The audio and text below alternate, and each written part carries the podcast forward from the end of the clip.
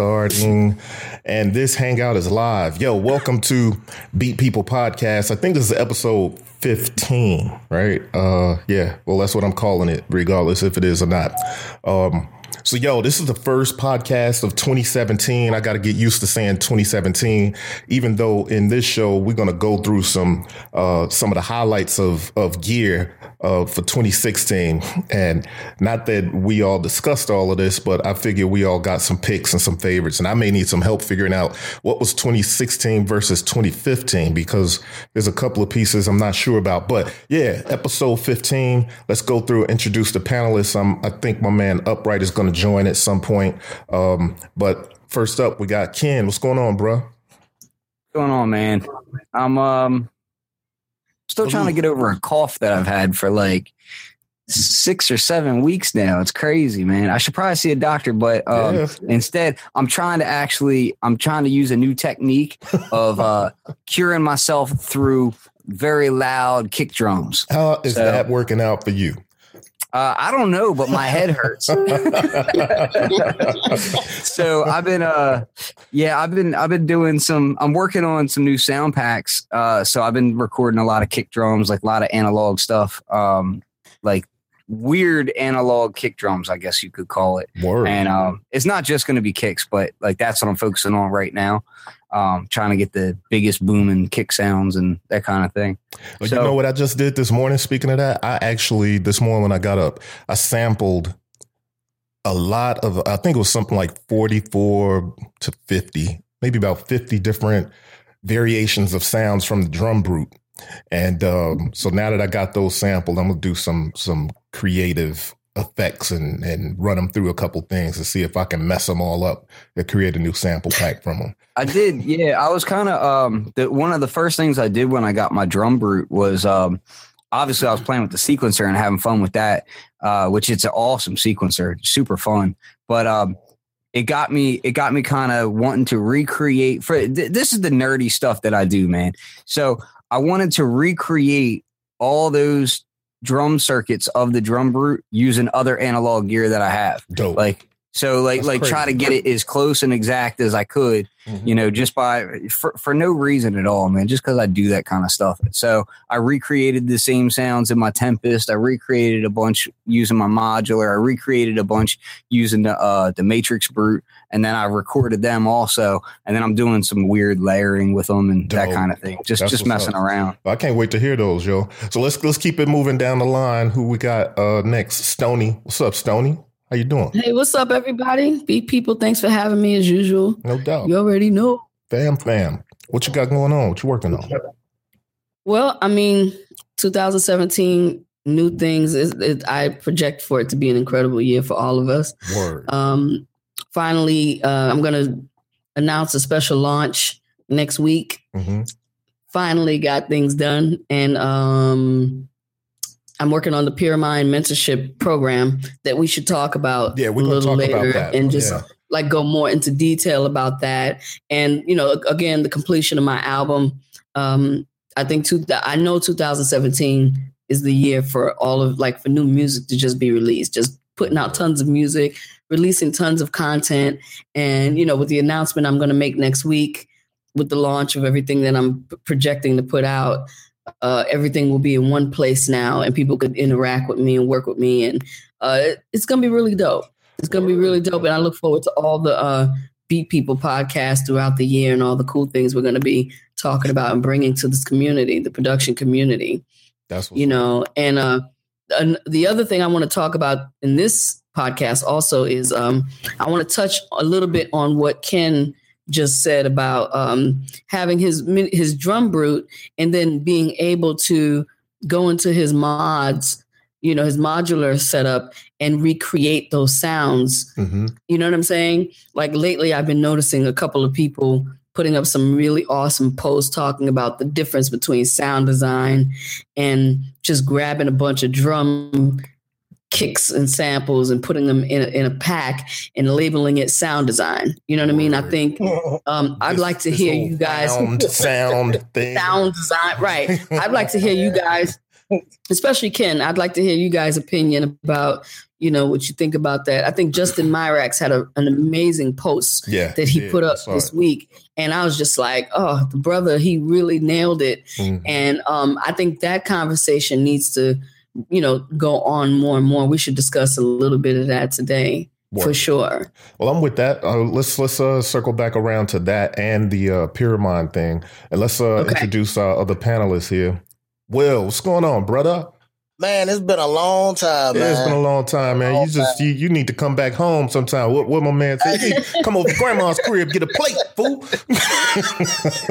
man, hey, you know, I've been doing a lot of stuff with the kids. My Mhm. son's been playing football. I've been coaching, so that's pretty much taking up a lot of my time. Just had a kid a Mhm. month ago. So had a fourth kid, third son, taking up a lot of time. I've been doing a lot of uh sound design. In the uh, middle of that, I had Red Synergy come out two months ago, Mhm. which Red is a nice Synergy is dope. Kontakt program. I'm in the middle of working on Blue Synergy, Word. which is going to be featuring a whole lot of pad and strings and like just atmospheric sounds created off the module over here. I got a ton of VCOs, digital VCOs that I'm running through all kind of filters, and I think it's going to be like 11 filters I got in my system now. Oh, so- that's, that's dope. Oh yeah, it's going to be a that lot of different things. Balling, yeah. balling. I'm still after one more though. That that Morpheus from uh Rossum. I gotta have that. That's I be kinda- nice. Morpheus Evolution. I kind of like the Evolution joint. I really want to check that out. Hey, you know, I was really thinking about grabbing that one too, but my credit card said no. Keep hitting it till it say yes. hey, I'm working on it. It'll get there. Word. But nah, other than that, I've just been, you know, every time I'm in the in my little work area, I'm either working on programming for Kontakt or a sound designing for Kontakt. So That's I'm, what's I'm working. So actually, let's let's go ahead and jump into that though. Um, uh, let's get get into this uh this sound design discussion because Right. you know we we all are fam, and there's a lot of this. This is a sprawling network of fam. You know what I mean? So a lot of us are sound designers and have our own products and different things. Um, um, and I know that you know sometimes um, piracy is a problem, and piracy doesn't always come in the form that we think it comes in, right? You think piracy, you think some dark side of the internet where somebody's offering up all of our products to say like yo download this latest pack from so and so or so and so but it also comes in the form of um people you know found designing Sound design, I like that. I like where, where they sound take design. take sounds from sample packs and repackage them as a kit that they've created where it may be just like a greatest hits of a bunch of kits that's out there and and Now, repackage now, them. you know, it- now you know what, what's funny for me, Core, is that looking on the outside, being from a producer's perspective, Mhm. because um, you know, to claim that you're a sound designer and can't create sounds from scratch Mhm. and understand how this patch is put together, how this is made.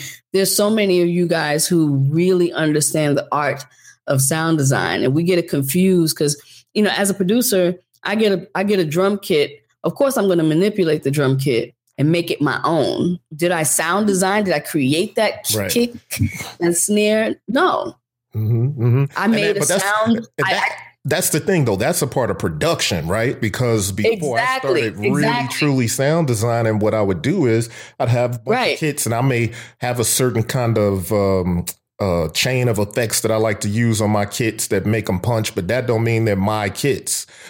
like Right. that's just kind of my stash. exactly and then the thing them. and then for me and then for me you know i'm looking at it like okay well i took i have a, a drum kit i sound I, I design it the way i think it works for my track you know what i'm saying Mhm. but then now when you start getting into you know cats taking taking that and saying hey this is my kit or this is my sound design i mean when you open up massive and you can create a kick or you open up you know the modular system and you can actually create those sounds from scratch you know to me that's sound design Mhm. that's sound design you know going out into the field with a microphone and grabbing different sounds and then coming back and creating new new textures and things like that you know and um it's just it feels very saturated right now it feels like everybody okay because they're producer and they make beats they're like well i got a drum kit you wouldn't want to buy Mhm. buy my drum kit and i'm just like really like it just feels very saturated yeah. I try not to get angry or or um, judgmental about that kind of stuff, just because in truth that's how I started. Um, now, granted, I started doing that well before it was commonplace. Um, I started doing it back in like late 90s early 2000s something like that um, and it started organically which is a, another big difference is um, with with the advent of youtube and just being able to um, show people what you're doing and the openness of showing what you're doing now um, anytime someone sees a revenue stream um, it's going to become bastardized and capitalized on Right. which which Mhm. you know whether or not Expect that's right is up for debate but um, really as long as you're trying to create quality work then that's really the bottom line like you know as long as you're I- not I- doing it just to rip somebody off and get money you know if you're if you're actually like if your heart's in it and you know whether you have a lot of skill and knowledge or whether you're just starting out you know i think the the jump off point is always what the passion is and what the, the you know what the Mhm. mindset behind it is you know because when i first started out it was a lot of me just taking a little voice recorder like literally i had like the really cheap voice recorder stuff and was like banging on trash cans and whatever just to put in my mpc for for beats that i was creating for myself Mhm. people like that those sounds that i had in my drums and they were like where'd you what record did you get that from and i'd be like i didn't get it from a record you know and then Mhm. it kind of went from there. Um, and that started off with very little knowledge. You know, now I know, you know, a hundred times what I used to know, but that didn't, didn't make it any less valid for me to be selling the sounds that I was creating then. You know what I mean?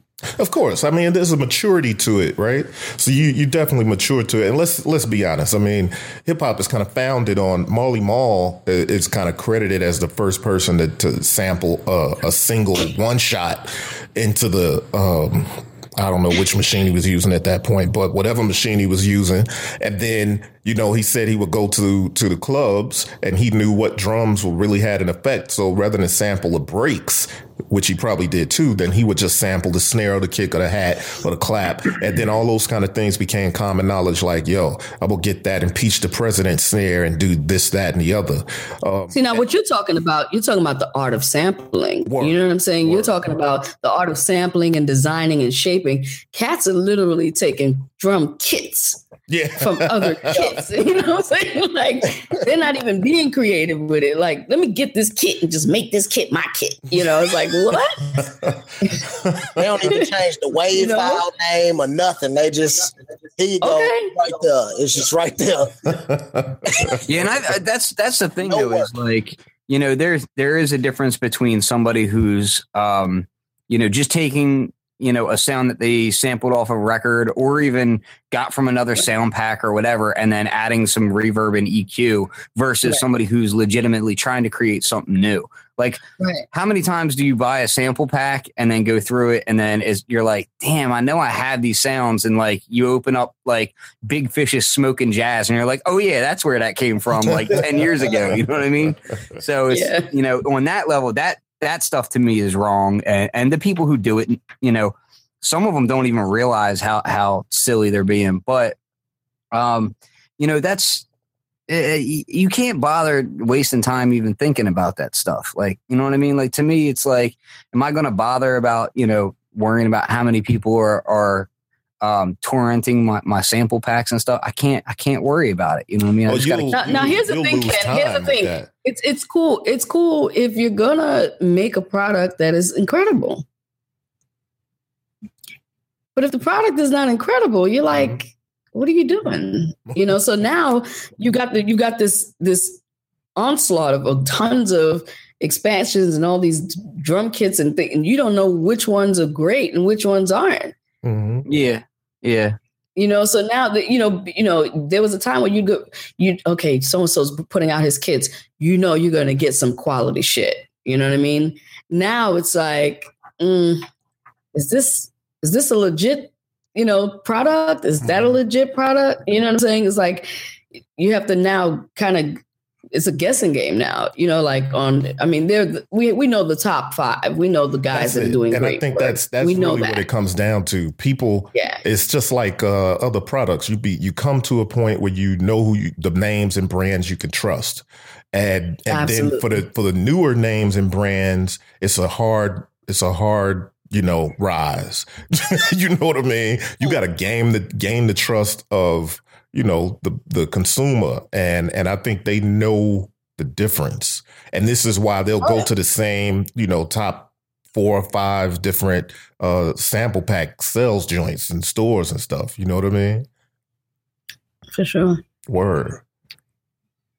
Hey, Willie, hold on. I want to show I want to show what you was talking about. Um, you was talking about red synergy. And I want to show it because I want people to check it out because it's a it's a dope product. My man Willie spent like 18 years he he not only uh uh did the sound design which, which we're talking about but he also um you know He did the did the did coding player he did the, yeah. the the design for the interface Oh, this is dope. yeah um and it- there's just so much that he i mean what didn't you do you did every single thing for this thing Yeah, I did all the graphics, the um the coding behind it, the sound design. So yeah, it's a self-contained me product. Word, that's what's up. And I mean, uh, you know, I got to commend you on that, bro. Just because um, you took the time. How long you been knowing how to code this stuff? Uh about a year. About a year. So you took the time out. Uh, uh, I think you just said you got four kids. Yeah. One of them is new, Wow. so that still counts though, because that means during that time your wife was pregnant. So I'm saying Yes. you got four Now- kids. Now let me ask. wife. Can I now can I ask this question, Corey, real quick? When I, I've I've heard a lot of sound designers use the word coding and all that stuff. Can Willie explain in detail for people who are watching what that actually means? Uh basically like Kontakt has its own language and if you it's sort of like talking in Spanish when you're uh English major so it's something like it you know it's it's, it's really complicated because if you don't like hold on I, I can pull it up I can, it's better it's easier for me to show it than for me to Mhm. explain it Dope. That's dope. Sublime. Yeah, because actually, I don't know anything about that Kontakt programming, and I, I don't. There's a a couple things I would like to learn, but I ain't got no time. I just think it's real. I think it's. I just think it's really cool so that you know when cats you know purchase these expansions, they understand how much work was put into these uh these Mhm. different sound kits. You know. Word. Okay, we got you on screen there, Willie. all right is it working Yep, I see it. Okay. So basically, like if uh you wanted a knob to control the filter right here, Mhm. then uh on the back end, what you would do is say on on the con- when the knob moves, then it's supposed to use uh set this parameter right here. And then if you want the description for the knob, hold up. I'm gonna just scroll way up here. see all I see is girl in red dress. So if I'm you such a nerd. like, the knob, you gotta in order to make the knob appear, it's just like this is one line of code, then the height and the width, and then the picture for it, then what it's controlling. And so basically you gotta tell Kontakt what picture you want to display, how you want it to move, and then what you want it to control while the person is moving it. Hmm And once you get all of that in, then you do it for the next knob. And I think it has some like 30 knobs on it. hmm hmm And then that's not even counting the uh arpeggiator. Mhm. Like arpeggiator code is, is just absolutely ridiculous. Hold up, that's the blue synergy code. So here, here's the thing. Um, Um, the thing about all this coding is that what people don't realize is that when you got a program like that, all those knobs have is basically like a piece of a program that's dictating what you can and can't do with it.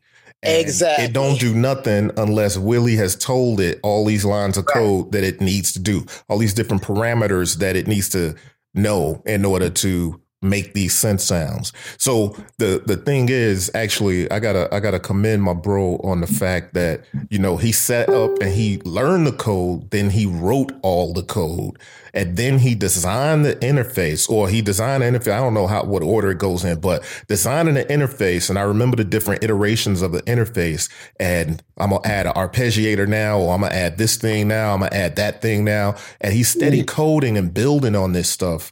And Are you self-taught, Willie? Yes. Okay. Yeah, I had to. Uh, it's a really good site called um, VI Control. I believe. Uh, shout out to them. Everybody that's on there Right. actually.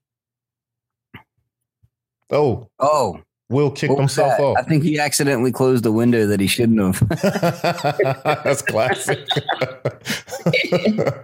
Well, So- that was Will. Well, Yeah. I could I could tell you. Um, there he well, here is. he is back. coming back There right you now. go. There he Yeah. is. My bad. Hold up. Let me see. I thought I was on the other browser page. Oh, it's all Messed good. that up.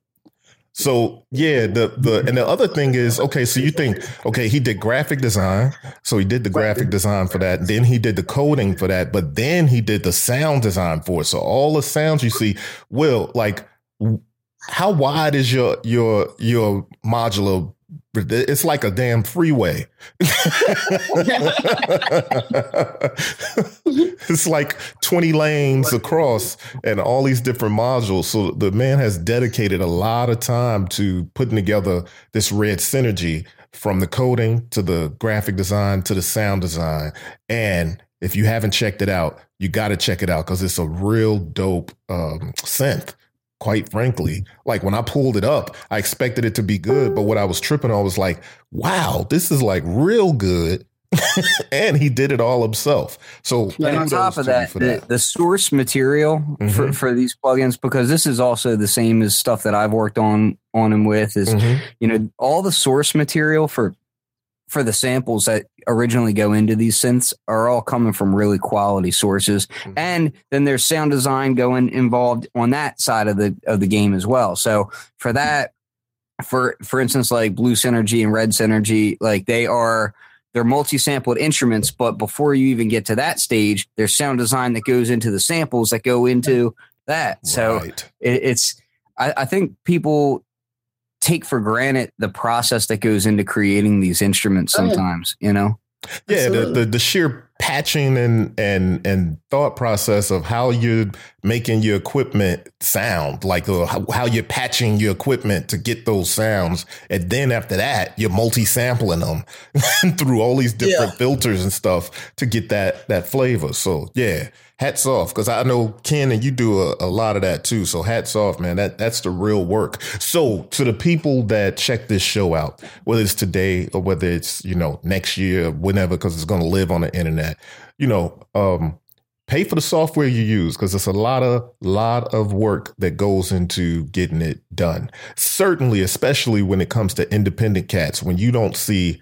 Uh, I mean, it's a lot of work that goes into it, regardless. But just imagine when you're talking about uh, a family man that's independent and putting in this work in in his studio or basement or something to get this stuff done. Don't bootleg that. Don't share that. Tell your people it's fifty nine dollars. Imagine all the work he did for fifty nine dollars. That's that's just you Yeah. giving a donation like PBS donation for the year's programming. You understand what I'm saying? So you know, Right. support support cats, especially the independent cats that's doing it because um we do it for you. It's for the community. That's what's up. Yeah. It took a long time, man. I'm like two hours of sleep a day. Oh, that's dangerous. I, I also got a regular job, so you know, hey, people forget about that part. That And like a lot of us, and yeah. kids Mhm. willie has all the kids All the kids. Willie got all the all kids. the kids hey, willie willie hasn't figured out that you can it's legal to stop having kids Hold up. I know you ain't talking, Ken. Listen, man. I know I'm you done. ain't talking. I'm done. Hey, I'm done. I had three and I'm out. I hit my level one. Willie's like over there trying to create a whole football team. hey, you know, one more. I got a basketball squad. That's what you're shooting for, At least Willie? the It's starting crazy, bro. five. Hey, Yeah, man. So, hey, uh, Corey, What's real up? quick, I wanted to I wanted to ask you a, a question about the stands that you have in your studio, just because we were we were kind of talking before the show about stands, and you got um, so you have the stand on top of your Rhodes right now Yep. that holds your Moog, right? And then you also got um, a three tier stand. But what's that little piece that hangs off the side of the uh, 73? Oh man, that's a piece of crap. It's, it's what- I'm just wondering because we all we all kind of do Yeah, like that's dope. well, Yeah. we all do different little like tweaks to things and, and little DIY things. I was just wondering what you had going on over there. Yeah. So let And what are those ped- Are those pedals on that core? Yeah, those are those are pedals. Um, so let's see if you can still hear me. Yeah, I just got I got like four pedals there. I got a phaser. I have uh um um the RE20. Yeah, I got the RE10 Space Echo. Then I got this uh Pulsar. Um and then I have a chorus, an analog chorus, MXR chorus. So those Now, are how- just my how- effects pedals, and that's all usually being used with my Rhodes. And so what I did here is I have a stand from Ken Rich Sounds. He makes stands for people that have these vintage uh, uh, pianos like the Wurlitzer or like mine's the the Fender Rhodes 73 and it has a rounded top so nothing sits flat on it right? So some of the later models came with a flat top but nothing sits Yeah, I got a flat top on mine. right? Mine's is a little rounded because it's like a 71 or 72 the year was Mhm. made. So what what i did is i kind of jerry rigged a little situation right? So i'm using his stand i'll point to it. This is like two brackets here and here. Hmm. And what they do is they sit on top of the um, Rhodes and give you like a stand that you can a flat surface that you can sit your next keyboard on right? So that's what the Voyager sits on. But then what I did is because there's a little space between the stand that the Voyager sits on and the rounded top of the Rhodes I took a black shelf that's about as long as the Rhodes and I slid it between the stand and the the Rhodes. So the weight of the Voyager is holding it in place. And I Right. slid it out about a foot. And that gives me a ledge to put my effects on. Okay, see, yeah, that, and that's what I was talking about. Like, we all got little like DIY solutions because I swear it doesn't matter how much money you have. Every studio that I've ever been in has some kind of DIY desk of some sort. Oh, yeah. you know, in, in some way, shape, or form. You oh, know, Oh, bro, I listen. This is the only thing that I've like bought that's like that is what it is. That three tier stand right here, this uh ultimate support stand. So it's dope. The ultimate support stand. It's a three tier joint. Uh, two tier typically, but they don't advertise it as a three. So I bought an extra tier to put on it, and it's holding right now the uh, Montage Six, the Prophet Six, and the Deep Mind Twelve. Right. Um, Mhm. Montage Six won't be here much longer, so I'll be doing something with that. Uh, probably, well, I'll, I don't know. But the back to the DIY stuff. Let's see if you could see this. All right, so you can see this. Can you see that? yeah. Wow. That is from my old little desk. From a, if you look on my Instagram, I think about a month ago, I, I put a picture up of my old studio, and this was the width of the desk right here. And all I had was a, um, all I had then was an MPC and a keyboard and a, my computer, and it worked out well. And it had some rack space above it. So now I have this IKEA. Um, what do they call these shelves that everybody used to put their records on and stuff? I can't. Oh, the um, Yeah, I know what is it the about. Kallax? Yeah, that sounds about right. Because I know The they Kallax, discontinued think, and brought a new newer one. one, Yeah, that's I the newer one. So I have Yeah. that, but it wasn't wide enough because it's more like a bookshelf. So I still had this old desk taken apart in the Mhm. garage, and it's about I don't know, maybe maybe about thirty inches deep. So I took Mhm. the top off of that and put it on top of this uh this Kallax bookshelf. Kallax bookshelf, and then just threw a old kente cloth type thing, mud cloth on top of it. So now that's my my modular I did, drum machine. I did basically rack. the same thing, man. Like like my my DJ setup is I took one of their desktops and then I put it on top of a Kallax. Um, what is it? The the two by what what is this thing? Two by four of the Mhm. Kallax that's filled with records, and then my my DJ setup goes on top of that, and then um like the modular stand and everything is um it's basically like a Staples desk that I cut up and changed around a bit so that I have a tray for my Prophet underneath of it. Word. But yeah, like it's all it's all DIY stuff, man. And I use a Kallax behind me too, like where like my MS20 and all that stuff is. Yeah, you So- got to do that, man. It's like because you know you have such a specific way of working with your, within your own lab, right? And and it seems like nothing is ever where it needs to be until you actually put some elbow grease into it and say, "I'm gonna make this be here." And I do have I do have one nice like actual dedicated studio desk. I have the uh Zor Z Z O A R studio desk. Um it's called the Yesk.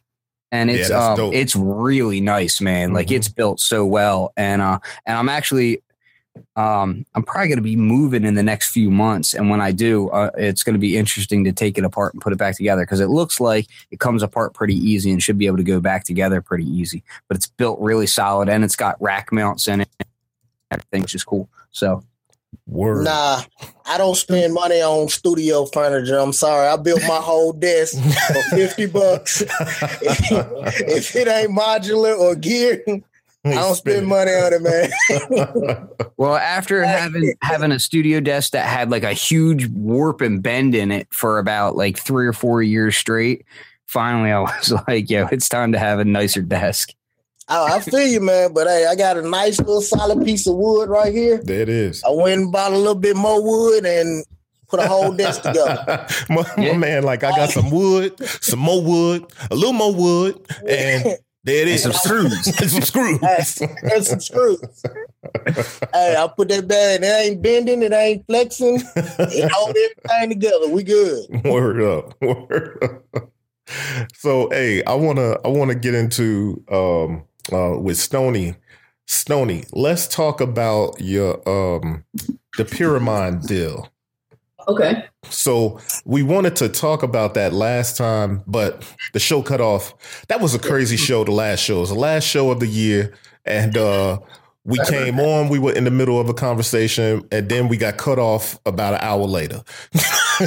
so, so it's kind of like if if you got OCD, maybe that last episode ain't the one you want to see because you're gonna be like, no. "What was y'all talking about at first? Because we just came on talking, and, and Yeah. we what left off talking about something. We never really truly opened the show and closed the show. So one of the things we want to talk about was this Pyramind uh, mentorship program. Why don't you tell us a little more about it? Okay. Steve?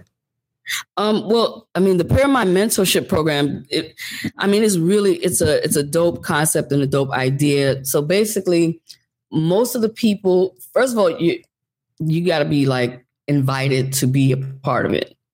So, um, you know, they've gone around and they've seen who were the best of the best and whatever it is that they do in terms of production. And um, the guy who put it together, he pretty much, you know, said, okay, I have this idea. Um, outside of it being like, he didn't want it to be something like, hey, come learn some production classes. Mhm. You know what I mean? Come learn because there's all these online schools and you know people go to school to learn how to do make beats and production. You know that's a big thing right now. But a lot of people were, you know, and I'm not gonna say names because I don't want to like discredit any school or anything like that. But a lot of people were going to different schools, and then they would spend all this money, you know, thousands of dollars to learn production, and would come out and would, would wouldn't know what a VST was Wow. wouldn't know what like very basic things were. You know what I mean? So um the the Pyramind mentorship program is more like it's more like a mentorship thing. So if someone, you know, came and, you know, booked me to be a mentor for them, I'm not just sitting there showing them, hi, welcome to the mentorship. You're gonna learn machine. Mhm. No, it's not like that. It's more like, what is it you're trying to do? You know what I'm saying? Right. And um, hold on, let me send you this link also so that you can think you share can it. it up. Here you go. Is this it? Right. Pyramind. No, no I'm, gonna, I'm gonna show you another link also. Okay, cool. So that put it in the um, chat so we could I could get it from there.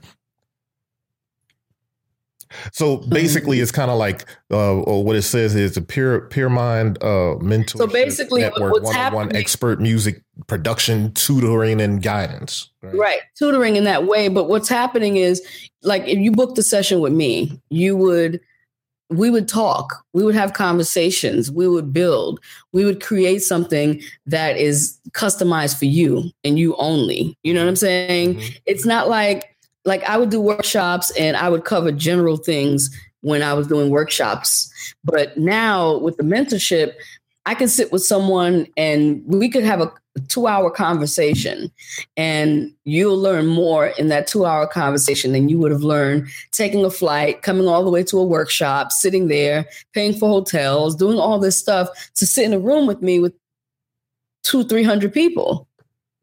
You know what I'm saying? Now you could actually be in your studio and then still have me come and be online with you and t- talk and discuss, you know, and discuss music and different things like that. And if you notice the, the page that you're looking at right now, that that's my personal booking page. So if you go to the page, you'll see like I have something like a one hour, and in that one hour, we could discuss general making beats, production. You have people that just need to understand what it is they're doing you know, like I met with a guy one time and he kept saying, Well, my boy told me I need Kontakt battery, this, that, and the third.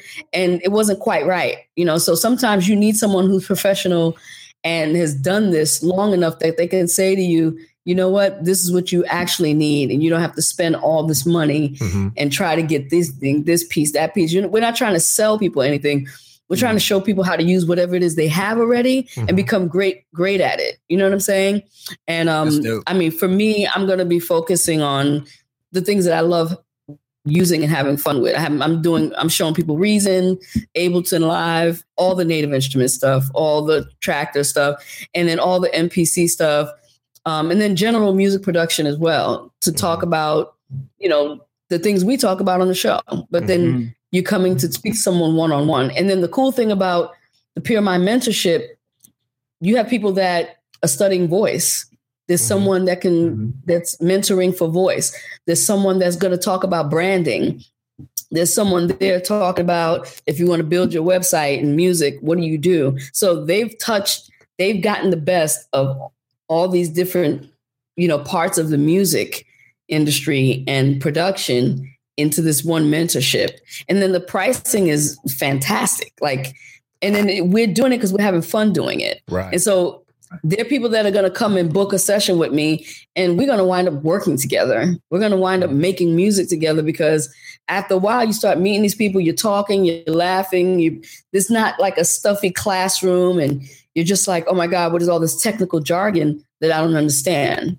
Word. So, um, that's pretty much the mentorship. And it's funny, it's good for me too as the mentor because on my Instagram page, I used to get like tons of people hitting me up, yo, Stony, I want to learn how to use machine. I want to learn how to use Ableton. I want to learn how to use all this stuff.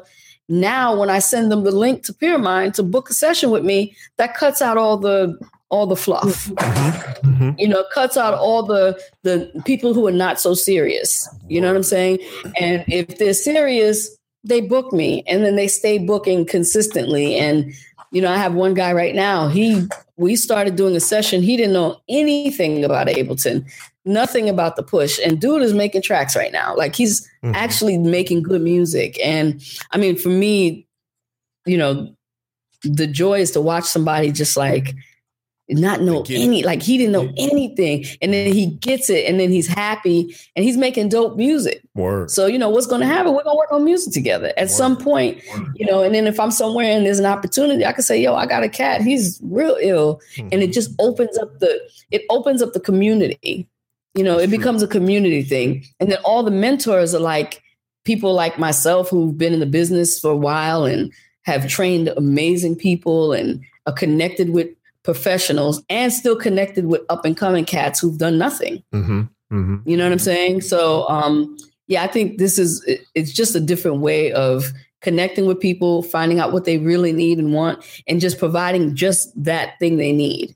You know what I mean? That's what's up. I'm sure. So I mean, if anybody's watching this and they want to they want to find out more about it, you know, hit me up and um that's the link right there in, at Pyramind and uh yeah, and, and consistency too. You know, some people might just need one session with me to figure something out and then there are people who actually need someone that can walk them through understanding the language of t- production and technology, you know, you get a piece of gear, you read the manual, but you don't really quite understand what those things mean. Is deeper than just okay, that says truncate. Like, what does that actually mean? Mm-hmm. You know what I mean? So we we are shaping and teaching people all those things. So we've got guys who music theory and I mean everything. You know what you what we talk about here, modular systems. Okay, so someone wants to really get deep into that and find out what to buy, how to buy it. They would book a session with you and they'd go, "Hey, Corey." we're going to sit for two hours and we're going to talk. Mm-hmm. So you're getting compensated for your time because now you're not sitting for two hours. It takes you do that with five people, your whole day is shot. You know what I mean? So no doubt. That's real. yeah, and it's cool because you, you know you, you're teaching people. You're I'm learning also, but the mm-hmm. the one thing I've learned the most is that having this platform and having that link to be able to provide to people, it just eliminates all the the fluff and the nonsense. And so now when I'm working with someone, I know that they're serious. They're not wasting my time.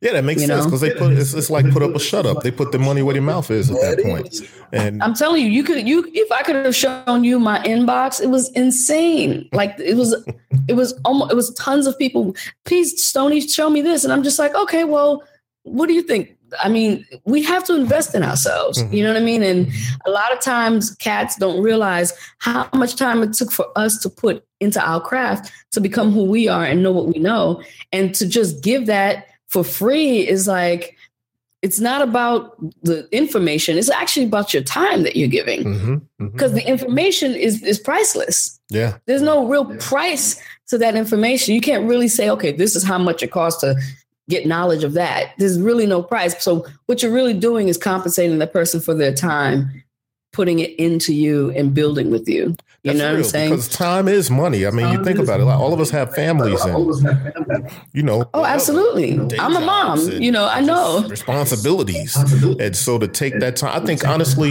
that's just a, a, a kind of like a courtesy that if you want information and you want some help and you know it's going to help, you know, compensate a person. And so, and then now, and so what we're going to do next with the Pyramind. So I have people that book me one on one, right? And they get to speak to me on a personal level. But then um, we're about to go into another phase, and I'm going to actually be doing. And, and this is it's a it's a great thing because, like I said, flights cost money, hotels cost money.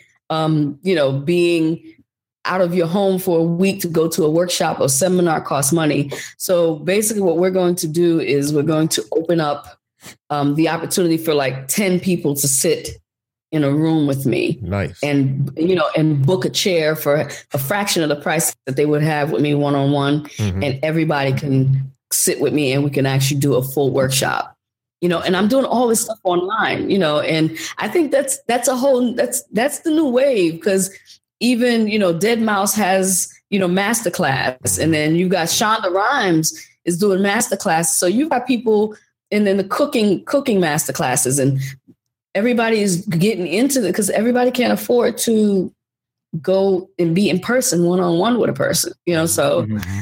yeah this is I, I think it's fantastic that i could sit down and give someone individual time and you and now, and now doing the the workshop thing that we're about to launch. It's going to be nuts It's it's pretty cool because like uh like a while back, um St. Joe, Knox Squared, and myself, we did the the CreativeLive thing, and it was it was a yes that was fantastic i yeah, love we did that a three day event. We did a three day event like that, and we had people like we had live audience there. So you know, but it's kind of like being able to do that with everybody all across the world you know at any you know at any time during the month At or whatever time. and you can set up you can book it up yourself so it's like having your own personal like that course right there that we did was a hundred dollars and that's like a set course that is there Right. you know what i mean this is something that Yeah. you know and, and you know people that come and buy the course now is a good course but you can't go and ask new questions you know what i mean this Right, is something right. where you know, that's really dope. I like that a lot, you know. And then the cool thing about it, Ken, is the, the, cool thing about it, Ken, I got I've got people from Paris, Paris and Japan and mm. Australia reaching out to me who don't they've never they don't know me they don't know that i was a product specialist at native and they never came to a workshop they just want to learn and they're so cool and these people are super talented and the things they wanted to know, to know are just really small things that man i mean and the things they didn't know that we take for granted I'm oh like, yeah wow these are basic things that are not on youtube they're not on mm-hmm. you know there's things that when you start digging deep they go, "Wow, I didn't know that. I didn't yeah, know." Yeah, there's a there's a lot of things about music production and sound design and just our whole world in general that it's it's really easy to take for granted and if you didn't come up in that world that you're not going to know right. and and some people are even just embarrassed to ask certain things you no, know I, mean? I, I agree i mean for me for me the best part about it is i mean my background is recording engineering i've worked at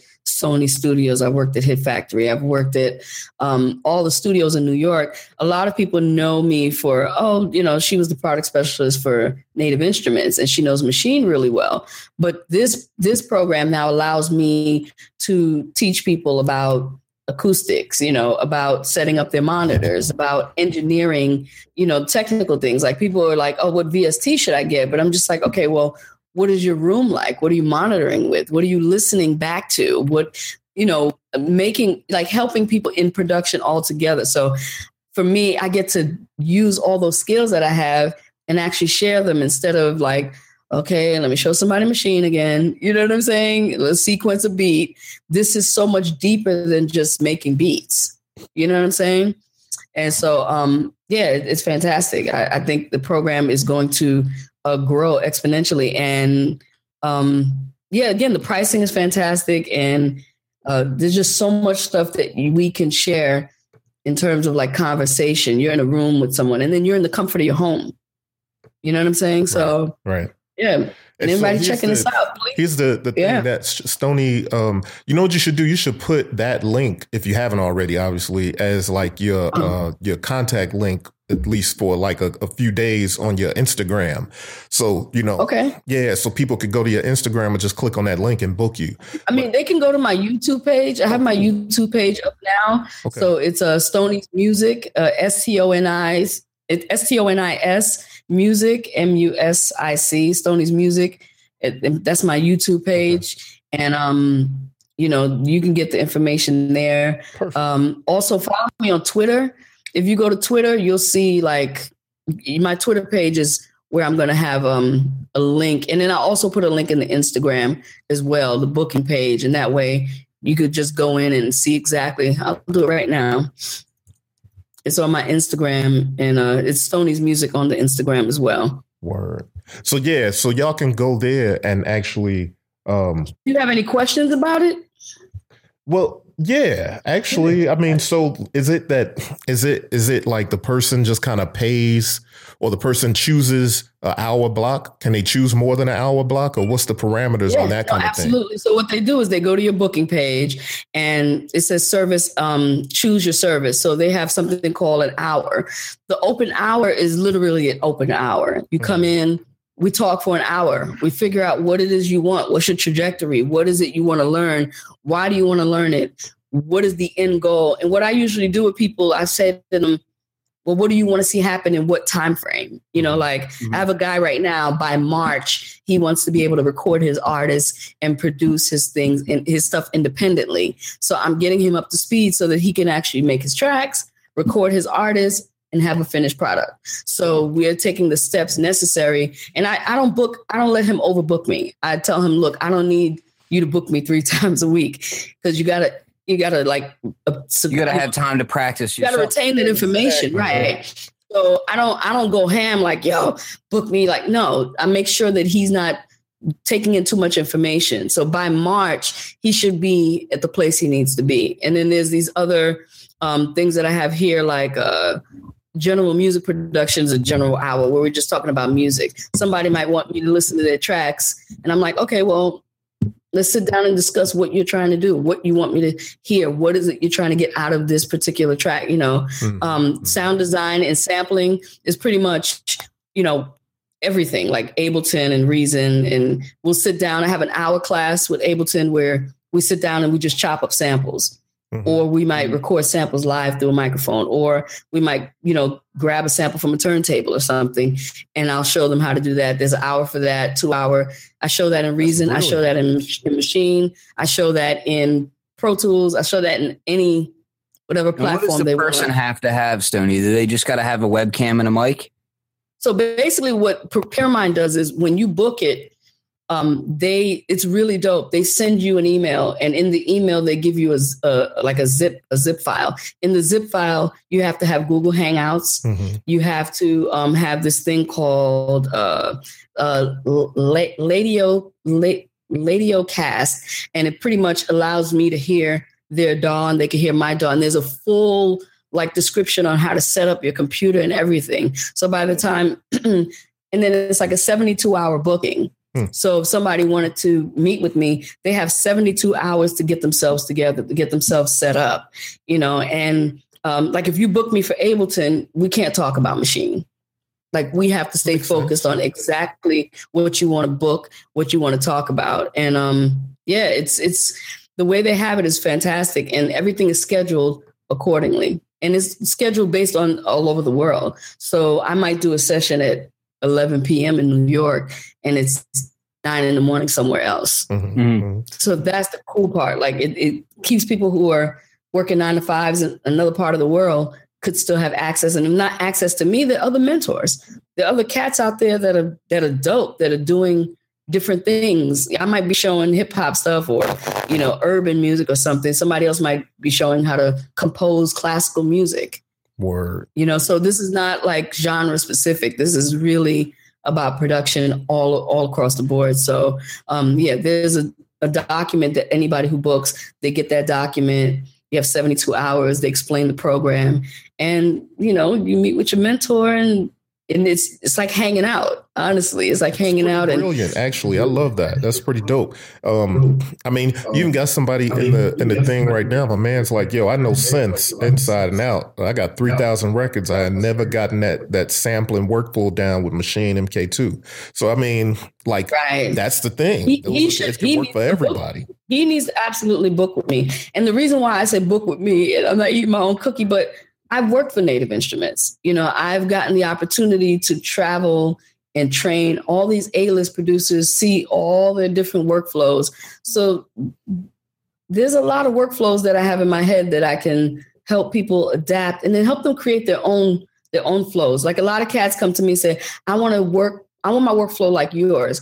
By the time I'm done, They they've got their own Mhm. flow. They Mhm. got their own flow. And the cool thing is, I'm showing them how to take a machine and use the factory sounds, take the stock sounds that come with. You don't need to go and buy third party plugins. You don't need to have all this expensive stuff. I'm Oh, showing everybody how to Oh, use. uh, cut you, Masada. No, you cannot book now, with hold up, Stony. hold up. No, no. Masada wants What to happened? book with Stony. We hey Stony, don't be telling people not to buy stuff. Don't let's let's know. No. Oh no, no, no. As sound designers, we hate to hear that. no, well, well, okay, but see, the whole idea is if you do, if I teach them the way that I'm doing it, they're gonna know how to use your packs, okay, I, I agree with that. that right? is- Uh, like that sounds good. if That they can, if they can't operate, if they can't operate their their software or their hardware, when they buy your That's pack, right. all they're gonna do is go. Well, how do I use this thing? It sounds cool, but what am I It- doing? with it? exactly. Okay. All right. I it's got one you. of those things where you're expanding your your customer base really so organically at that you know it's people who Right. legitimately want to learn this stuff and Yeah. You know not everybody can do an internship in new york you know what i mean Right. stony um so so it, to me yeah yeah i mean dude if that was around when i first got started I, oh, Oh, man. I wish. i'm i'm 36 now i'd I'm probably blood, be- sweat, and tears uh, in this thing. Now, here- now here's the thing too, Ken. When you, You see, when you see when you see a cat like when you see a cat like deadmau5 doing a master class for 90 bucks, bro, that makes you understand where this shit is going. Mhm. You know, it's a it's about doing your own thing, being in your your most comfort level and loving what you have already. You know, like everybody's not going to have a spaceship like you, Ken. Mm-hmm. You know what I'm saying? Like we're yeah, all not blessed that way. Look at this. Look at this guy. Look, look at, this, this, Look guy. at this guy. Come on. You know what I'm saying? Look at this, this guy. Ridiculous. Look, he's you got know? the stupid mask. Uh, at, here we go. Look at this guy. same performance off screen and on screen, ladies and gentlemen. yeah so yeah so that's pretty much it you know what i'm saying i'm gonna um i'll put the link in my instagram and uh everybody could just Hold on. Get down with Let's it. look. Wait, wait, Ken, uh, do that again. I don't be I'm sorry. this dude, there was a sound, and then his face showed up.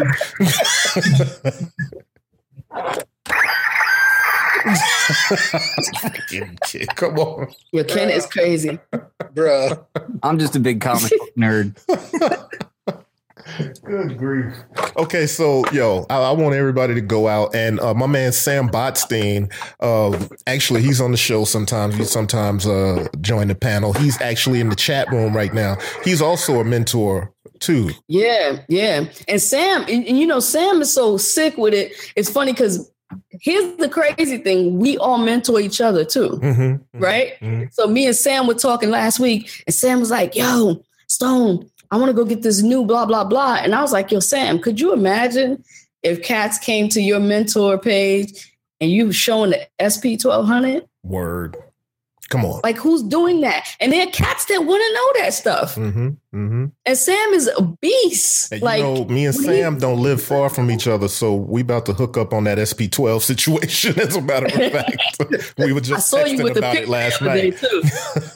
Right. Word up. And I swear, I wish I, I wish I had my SP twelve hundred. I swear to you, I would totally show that to people. Mm-hmm. That shit, I love the SP. I'm young.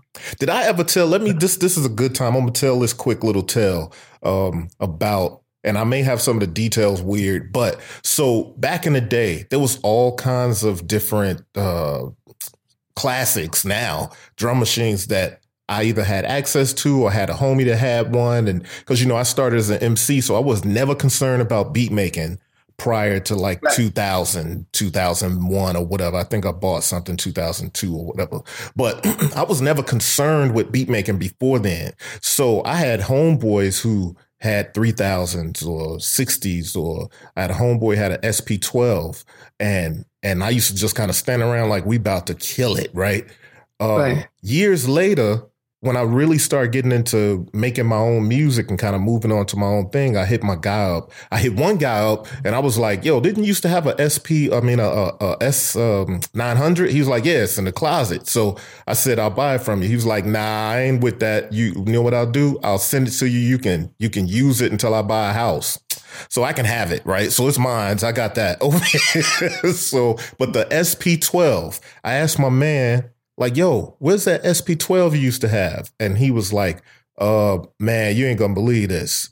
I left it in the trunk of the car, and the car sat so long um, that it got towed. And my brother, I think he said my brother told me, or something. Something happened with the car getting towed, and the SP12 right. was in the trunk, and it was a car that nobody cared for or wanted. So, so nobody cared about what was in the thing. And he said he looked up about a year later, like, where's my SP12?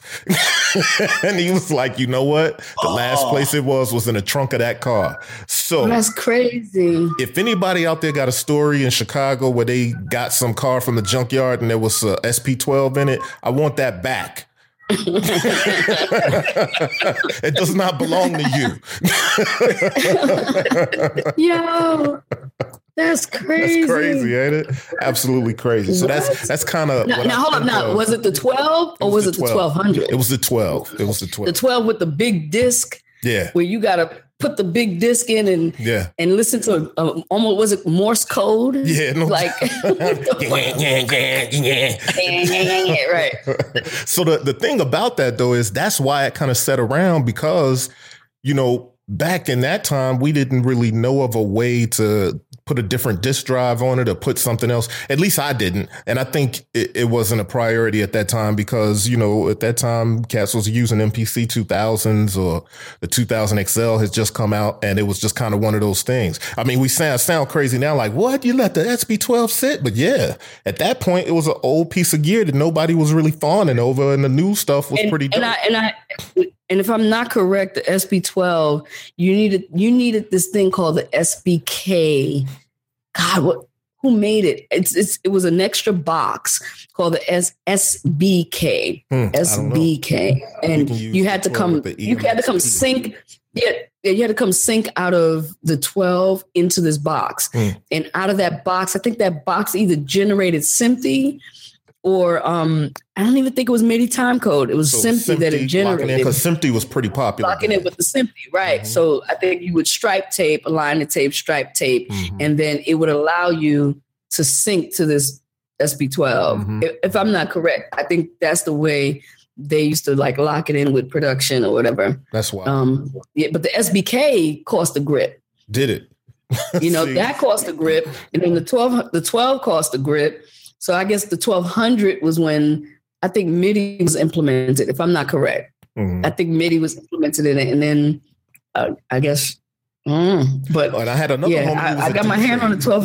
He he had a Huh? he had I had another homie who was a DJ. He had one of the reissued black SP twelve hundreds where it was Oh, black. crazy. Remember those? The they came out. Now, did it have the like a yellow screen or the blue screen? I can't even remember. Something tells me it was the blue screen, but I remember being over his crib a couple times, and that's when I that's when I realized I hate those buttons because I was I'm, I was so used to MPCs and Maschine and stuff wasn't out at that point. But I remember touching those Yeah, but the- buttons, and I was like, "That's hard, man." I don't. but he was like, "This ain't Dude, for dude, the banging stuff- on. You I mean- just program and move on." It that thing that piece had a, a special sound because Mhm. I mean those records. I mean, who did not want to like Pete Rock? Yeah. Oh my God, Easy I Mobile. still have a firm belief that Kidding like, me? What you what you kind of come up on and what you kind of come up listening to is really one of the things that lends itself nostalgia wise to you gravitating towards certain sounds because Mm. I can remember like like I've talked to some younger heads that still like swear they love like the sound of old FL studio beats and I'm like Mm. oh really That's right. but but you know and, and to me it's like I love the like you just sound got gut punched. Like, oh, yeah, yeah. I love the sound of, of both older samplers and some some of the the more quote unquote clean ones, like the the MPC 2000 XL. Like I love Mhm. the sound of that thing. Um, the the ASRX, I love the sound of that thing. Oh, I wish I had one of those. Oh God, I've had so many over the years. It- it's like every every about two years I get another one, and then I keep it for like a year or which two, one? and then I sell it. ASRX. Okay. I wish. I mean, my dream, my dream but I love the sampler is. My dream I sampler is like the ASR 10. I just sold an ASR 10 like five months ago. You should you should have sold it to me, man. Yeah, I said, hey, Yeah, I kept remember talking that. about you, it. you had it all refurbished, and then the guy Yeah. you sold it to, w- like, didn't know a damn thing about he it. didn't and was, know like, how to complaining use that it, it wouldn't and it- boot up. Oh, and didn't realize God. you needed a disc. Yeah, I had to I had to give him a, a few pointers and send him the the manual, uh, but then I had to be careful because I felt like every day he was hitting me up like this thing don't work. It don't it turn on and it don't do nothing. I said it's old man. You Oh, got to put the disc in and then turn it on. it Okay. boots up. I've always I've always wanted an ASR 10 and other piece I always I still want is the MV8 8800. yeah, I'm so I think I still want one. I want one of those so I wish I bad, bro. a hot rod one so that it ran faster. Like, put like a flash drive in it, and like Ooh. just like find a way to overclock it so that it ran faster. Like, because that is such a cool machine. It it's is. Just, it's just slow. It truly is. Like that. See, see, so that's the thing. That's the thing. And Sam got a lot of patience, man. I'm gonna say that Sam got a lot of patience, and I'll tell you why. Because Sam got every old sampler known to man. If he don't, he got pretty damn close to every old sampler known to man. Now I have an MPC 62. I love the sound. And it's not that tough to navigate. It's not really. You can get used to it. You know, what I mean, I use it to, uh, you know, part of sound design. I sample drums into it and kind of wet it up with that that flavor, that MPC 60 flavor.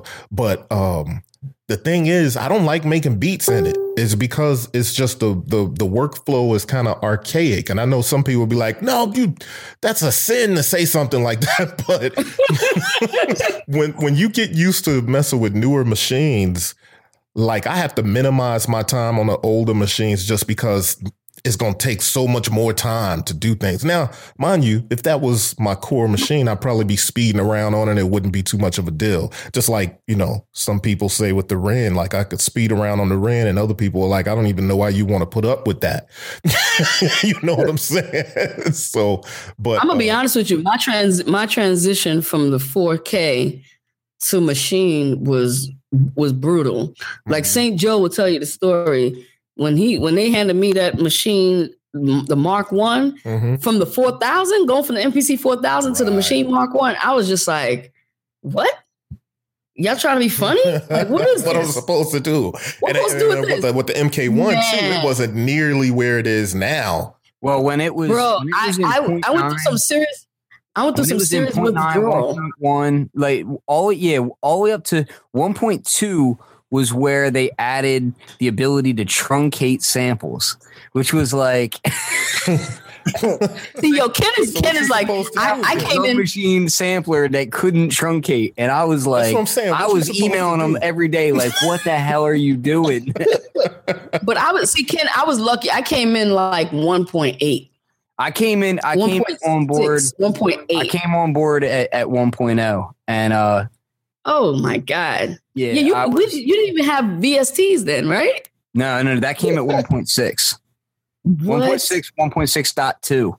Yeah. What was the version? I remember a lot of yapping around the internet when Maschine got all these different things where you can oh, didn't didn't it, there was a certain version where you could open up all the MPC programs and projects you Yeah, well, Oh, that, yeah, was, that was that was one point. I want to say it was like 1.4 was when they started allowing import, but it didn't all work. Like, if you don't So- do- I'm glad I didn't I, I think Like- I think Maschine actually started its real rise at one point eight. Mhm. now 1.6 was was major because once once they started allowing VSTs, that was It was like a rap. Yeah, it was like nothing else was doing anything like that at that time. You know what I mean? Right. There was no there's no drum machine that could do that at that time. And that was like that was kind of like where everybody got excited and then it and then it went on for a while up to 1.8.2 was the last one that they did before they moved over to 2.0 and it was you know but the problem was that th- there was a lot of things going on and to me it, it it's Speak still your not mind, where it could be, Go ahead. you know? You know he going to. Come on now. Yeah, I'm not- I'm Don't be not- holding back. I'm not going to get into it, but uh, I- Don't I'll get him just say- started, y'all. Don't get him started. I'll just say this: I'm still really excited about the fact that, like, in this day and age, um, I still want to see like a proper centerpiece hardware sequencer. You know what I mean? Like that that can be like the mm-hmm. like a hardware sequencer that you don't need a computer for that can sequence your entire studio and mm-hmm. sequence your computer, your VSTs, everything.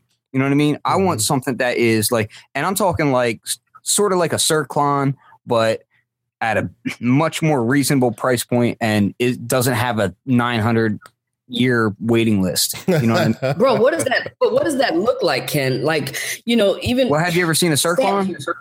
a who? A Cirklon? No. Cirklon Send me the is link. like, Yeah, uh. It, it it's a pretty dope. Um, I'll see if I can pull a picture of one up, but it's a pretty dope uh hardware. I want something that that goes even further than that personally, but Okay, so Cir- this is kind of the basis of what you're closest to talking what I about. Okay. now it's Hey, not is going to look. TikTok? It doesn't look super inspiring, um, but its workflow is dope. Um, so let me. let Yeah, I don't care what it looks thing. like as long as it does what it needs to do. Let me share my screen here. Um, make sure I'm not sharing anything I'm not allowed to share. Hold on. Uh, I'm like I'm in the middle of the downloading some super secret cool stuff. Uh, where is this thing at? How do I pull this up? Yeah, I got it on my screen. I'll share it. All right, you share it. Yeah, let's see. So the Cirklon, and you can make it. You can get it in configurations that'll that'll handle like modular gear. You can get it in configurations that'll handle MIDI, all kinds of different stuff. But basically, it's like a step sequencer, but it'll do so much more than just step sequencing. Like it's it's a really full featured sequencer. But really, there's nothing out by any company right now that really does full studio sequencing, full studio and stage sequencing Right. um, as the centerpiece and is actually readily available out there. You know what I mean? Um, Oh, this is and, ill. and isn't archaic. You know what I mean? Mhm. right. Right. So th- that's like I see, See, because that's the thing. The MPC 60 can handle being the centerpiece. Like, and that's can- the it- closest that I can think of is having Yeah. like I mean, a I think the hardware 4000 MPC. the But, but even that is like, but even even a hardware MPC isn't like you're not going to see like indie bands or something like No. that using that type Mm. of gear for that. I'm talking about something that's not just like pigeonholed into certain certain genres or whatever. I'm talking about something that's a little Gotcha. bit more widely accessible. And I'm not talking about like MPCX or live or any of that kind of stuff. I'm talking Right. about something that, you know, realistically you would want it to be like rack mountable, um, something that, Really? you know, yeah, because what like really all it's doing I'm not, I'm not mad at the rack mountable. I, I like the idea of the rack. I it really would do. be, you know, you could have it as a desktop, but you know, I would want it to be able to have rack ears too, you know, because really like in the studio, I might have it as a desktop piece, but I'm not necessarily programming the things onto it. I'm using it to record the data that I'm sequencing. You know what I mean? So like if I'm playing my my Moog or I'm playing my MatrixBrute or I'm playing my DrumBrute, whatever, I want it to record that data and play it back properly. You know what I mean? I just want to be This able to is really sequence all my gear, you know? So, th- yeah, in one the- in one central in one central place. Exactly. Exactly. Right. I agree. And then I agree. And, and and flexible editing of that too, you know? No, totally. This is What dope. about the Kilpatrick Audio Carbon? You know, I looked at that. Um that thing is Can you send me a uh, link to that, Corey? Yeah, doesn't that thing use um the the the life algorithm? I'm not 100% sure. don't I haven't- know. I haven't- I'm, I'm hoping that they'll. They said they were going to send me one to, to check out at some point. Uh, I, I'm hoping I'll get a chance to check it out so I can really know. There's a PCI card in it. Kilpatrick This is crazy. hit me up. Yeah, I'm, I'm going to show. why why they wasting their time on you, Corey? Huh? Don't What, be hating on wasting their time on me? Don't be hating on Corey. Oh, oh, oh Ken, oh Ken, oh Ken. he said, You know himself. Ken is Ken be hating, right? You know that, right? No doubt, of course. Oh, we got a new thing though in the crew though. It's it's called hatulation. Is that what it I'm is? trying to- Hate, hatulation, where it's congratulations and hating at the same time. so Oh, this is dope. yeah, it's This pretty is dope. crazy. Now, Yeah, is this yeah, just, it- it what, now, uses- Ken, is this just for patterns or I are think we it- talking about? so we I messed with it a little bit. It, they had it at KnobCon Mhm. and um Oh, this is crazy. Yeah, it, I believe it does the the algorithms, uh, the life algorithm stuff, and It's it got, does. It's got four um, CV outs, the four gates. It has the USB host. So, are you going to be able to host your mods, like your your MIDI mods, with this thing? You can like hook that up. Yeah, I mean, because because they're a, they're a they're a um originally were a modular um company. Well, they still make modular units, but this is something that they've gotten into uh where they I guess the idea was that there was no This is dope. thing like this out there that they could kind of use as the centerpiece to sequence all of their stuff. And there's even some is crazy. videos on here um, where he's showing like, yo, I have uh, a synth over here, the phenol, a modular, and a and a controller with the computer, and he's using that joint to sequence everything. This is crazy. Yeah, it's pretty dope. It's pretty And the cool thing about this is you can use this with your modular system and any or any MIDI, Mhm. like any or USB. This is Or dope. USB. Yep. So it's got Yeah, or the USB. gates, Yeah. it's got the uh, And it's got both the it's got USBs. This MIDI, is it's crazy. got USB where you can connect it to a DAW and all of that. It's it's really the flagship type of deal, and it looks And this is good. and this is like- This is so basic. Also, this is like basic things that should be in everything right yeah, now. right. Exactly. right? Like, why doesn't everything have all of these connectors? It's ridiculous. Uh, saving cost, I guess, but still. This is dope. Yeah, yeah, this is dope. So somebody was saying what social entropy engine? What's that? Sam, I wish Sam was on here so he could tell us what that is. Social entropy engine. Yo, Sam, jump on, man. Where is Sam? I know he's around. Well, Sam is in the chat. Jump in the He- chat. He, don't want to be seen today. Yeah, Sam doesn't Oh, like it shit. to come So yo. I'm gonna Come I'm on, gonna- Sam. let let me do this one thing. I want to do a couple things uh, before we uh, get too too far gone here. Um, two things I want to do. I want to announce that I'm going to be doing uh, like a beat people giveaway. And and then I want to go through some of y'all thoughts of what the top gear is for last year. So let me pull this this uh, giveaway up, um, and you'll have to go to my my Instagram page. So, Corey, can I just cheat and like win? Can you just like hook me up? We're not regulated by the FCC. What- what do You you- always winning. you cheat. I gotta matter. win. I ain't got no choice, bro. That's I what's up. gotta win. We all gotta win. I want you to win. Let's so You here- already know. Here's the deal. This is um so my man Steve from Synthrotek, he's starting a new thing. Sick. And he has uh let's see, uh where is it? Freak form. So he's starting a new thing. It's called uh f- freakform.com. And you can see on the screen here is Take It Easel. Um premium samples from the Buchla music easel, right? So what he did is he got this. I mean, how much are Buchla music easels nowadays? I can't afford those. So how much are those running, Ken? Like they go from like four thousand to your mama's Well, house, I mean, the newer the newer ones you can get for less, but like they're like thirty five hundred, three thousand or so. three hundred dollars or something Okay. like that at least. But still, they're ridiculously pricey. And on top of that, then you still got to learn how to use it, which Buchla kind of works like nothing else. Right. So So Buchla I've seen guys. is- I've seen guys that are really studio vets get get on Buchla and just look like kids who are smacking their head into a wall. Yeah. and, so the thing is, uh, for those that don't know, Buchla is one of the uh, pioneers of synthesis. And, you know, there's the West Coast thing and there's the East Coast thing. And you're talking about East Coast synthesis, it's uh, Bob Moog.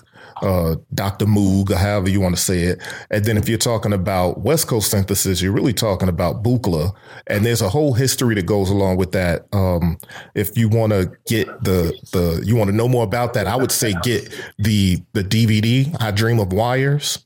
Um, because, you know, there's just so much information. It's really fascinating history with all that stuff if you want to get into synthesis. But for those of us that just want cool sounds from the synth, my man Steve uh, from freakform.com and synthrotek.com has got together with some cats and they got their, their Buchla easel and they made a whole bunch of samples from the Buchla easel that range from kicks to snares to, I don't know, special effects and stuff. And I did a, um, a, a beat for uh, the demo of it. It's up on, on uh, the Oh, Freakform nice. page. And there was a few people that did a few things, but actually I was, I don't think I was expecting what I heard. It's a really rich, nice sounding kit. I don't know uh, how many of these things are there. But so here's the thing. Here's what we're doing. There's going to be a giveaway. It's going to be two giveaways. I'm going to be giving away um, one of these kits, these sample kits, and you check my my Instagram page and Synthrotek's Instagram page. It'll be a matter of when I post this uh, take it easel thing up, then it'll Make be sure a matter of you. Instagram page, the, yeah, the Instagram page is uh, B Boy Tech Report. And also follow uh, Beat People's Instagram page. But uh, the, the contest is going to run on, on B-Boy Tech Report. When I post this up, all you have to do is repost it and uh, follow us, uh, B-Boy Tech Report and Synthrotek. And then after about a week or so of people doing that, we're going to choose the winner and give them that for free. Um, in That's addition, in addition to that, I'm going to be doing another giveaway with Synthrotek for um, his latest module, which is Synthrotek Octave Fuzz. Do I have it? No. Oh, that's crazy. Yeah. So this. We can't see your. Uh, oh, okay, never Oh, mind. Oh, here you go. Here you go. Never mind. I see it. I see Yeah. it. I- So it's yeah. the Synthrotek Octafuzz. The Octafuzz, uh, I'll just read it here. It's our take on the classic 70s Superfuzz circuit made into a Eurorack module. We've also improved on some aspects of the original as well, including increased output. So I have this in my rack right now, and I'll be doing a couple videos up on Instagram to show you what it's like. But I mean, it does add some real ill tone to like anything, whether it's a synth, bass line, or drums and stuff. So we're going to be doing a That's giveaway for that, and it'll be the same way. I'll post it up and say, "Yo, follow Synthrotek, follow B Boy Tech Report, and repost this thing." And then, uh, you know, with whatever hashtag it is, and then, you know, in a week or so, we'll announce the winner, and I'll send it out to you. So that is the house cleaning stuff. That's uh, our latest giveaway. So I'm gonna run one. Now, Corey, now do the they do they have to do they have to repost it on Instagram or what if they tweet it and stuff like that? Is Yeah, that- it can be tweeted. I mean, any social media, but the thing is, we have to be able to find it, right? So it's going to be a matter of the hashtags. Whatever we post, just repost what we've posted so that the hashtag is there so we can actually find it. I, I don't have a problem looking on, I'll, I'll probably take a tally of what's on Facebook, what's on Twitter, and what's on uh, Instagram under those hashtags, and we'll randomly pick a winner from there. So, um, so yeah, it's it's gonna be up actually later today, definitely this weekend, and then you know, um, you know, we all can just kind of tell people to share it and post it, and we'll see what's what from there. So, two giveaways. Just to remind you, that's uh, the Take It Easel sample pack from Freakform and the Synthrotek uh, uh, Octafuzz. So that's going to be dope. Definitely. I mean, and that's 120, that's a $125 module. And then the, the sample kit is $30. So, you know, it's pretty dope. Who knows if the same person will win, but uh, we'll try not to do that. Give everybody a chance to get something dope. So, all right, now I'm going to toss it over to let's let's just talk about this. Ken, what do you think some of the, the or any of y'all, what do you think some of the top stuff uh top gear from 2016 now that we're in the You know first what? week? You know what's not you know what's not fair What is that a lot of the top gear that was announced didn't come out to the end? didn't come out until like the very first of like 2017. That's right. so like the MatrixBrute, Deep Mind 12, all that stuff. Technically, I guess It's you, you gotta kind of say announced. you gotta kind of say uh 2017, even though it was talked about so much and and kind of just on the cusp of 2016. Like we all got See, our stuff in 2016. That's but- it. See, that's the thing, Ken. Like, so that's what I have to realize. I'm like, wait, that ain't really 2016 because there's a couple things me and you've had. Yeah. you know That's what I what I'm saying. a Like, few like things most that are of the like stuff really that had me crazy excited. It, it came out in 2017 or is still coming out in 2017, Mhm. but you know was was all the rage for 2016 for like the vast majority of it. But um, But the minilogue, so the, the minilogue can be one though. 2016. Minilogue, or was yeah, because that was the I got I got the mini yeah, log mini just before NAMM, Before NAMM, so it was in January. At least it So, didn't ship we'll, until we'll consider that 26, which I still love that thing. I think that thing Mhm. was awesome. You know, there, there's heated debate as to how much character it has, but to me, I really like that thing. I think it's super fun. Um, I bought mine for dirt cheap and sold it for a song, so um, I I probably will get another one. Um, well, they were having manufacturing, so the price of them went up like crazy high, and I was like, well.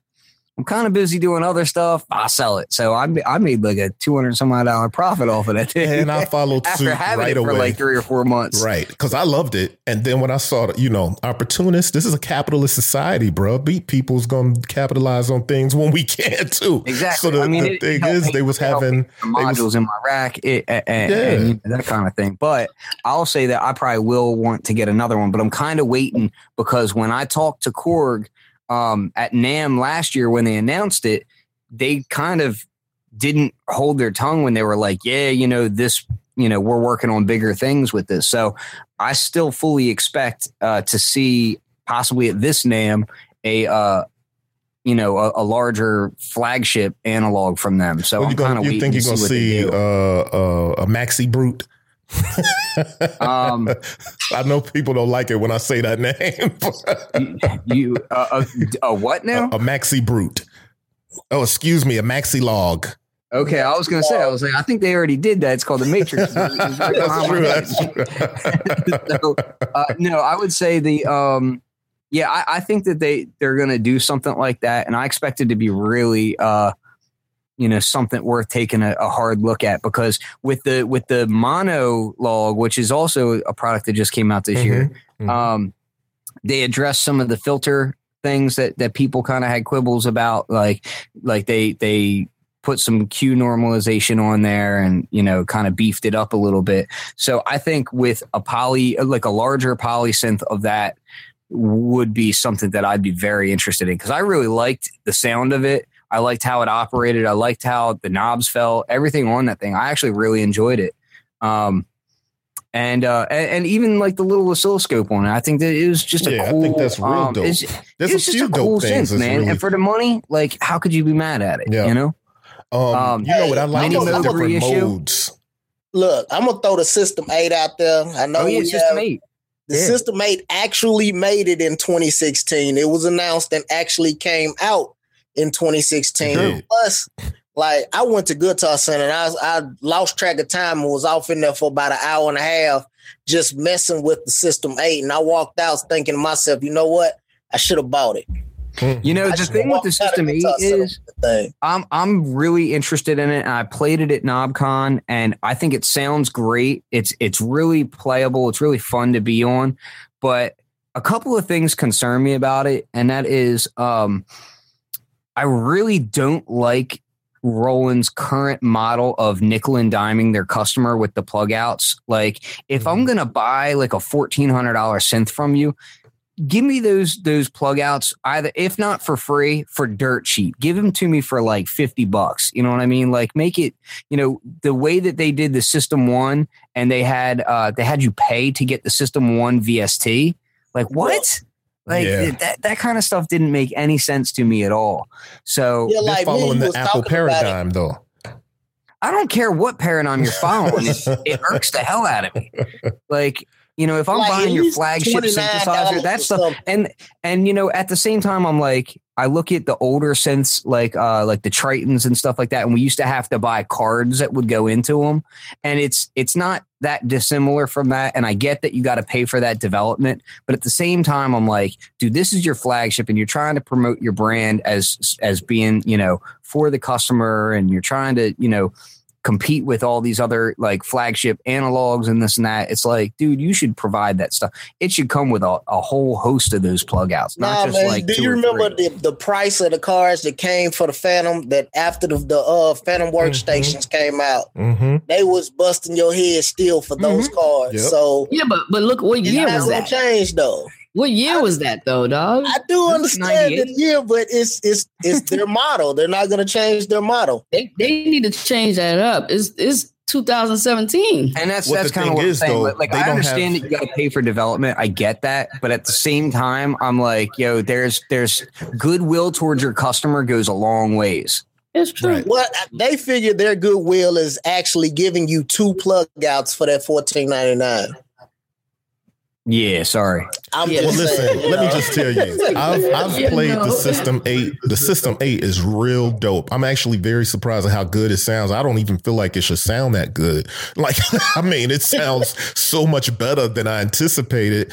And the thing is, though, um, I don't know, man. Fifteen hundred dollars. That that is not. But here's the thing, man. Look, look. Here's the thing. So, yeah, it comes with with a couple of plug outs, and some people were on the fence of saying, "Oh, but at least it comes with the Jupiter 8 and the 106."